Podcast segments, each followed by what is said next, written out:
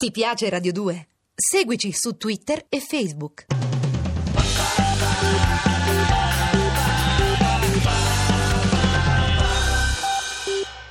Io, Rosaria Costa, vedova della gente, Vito Schifani mio, battezzata nel nome del Padre, del Figlio e dello Spirito Santo, a nome di tutti coloro che hanno, che hanno dato la vita per lo Stato, lo Stato.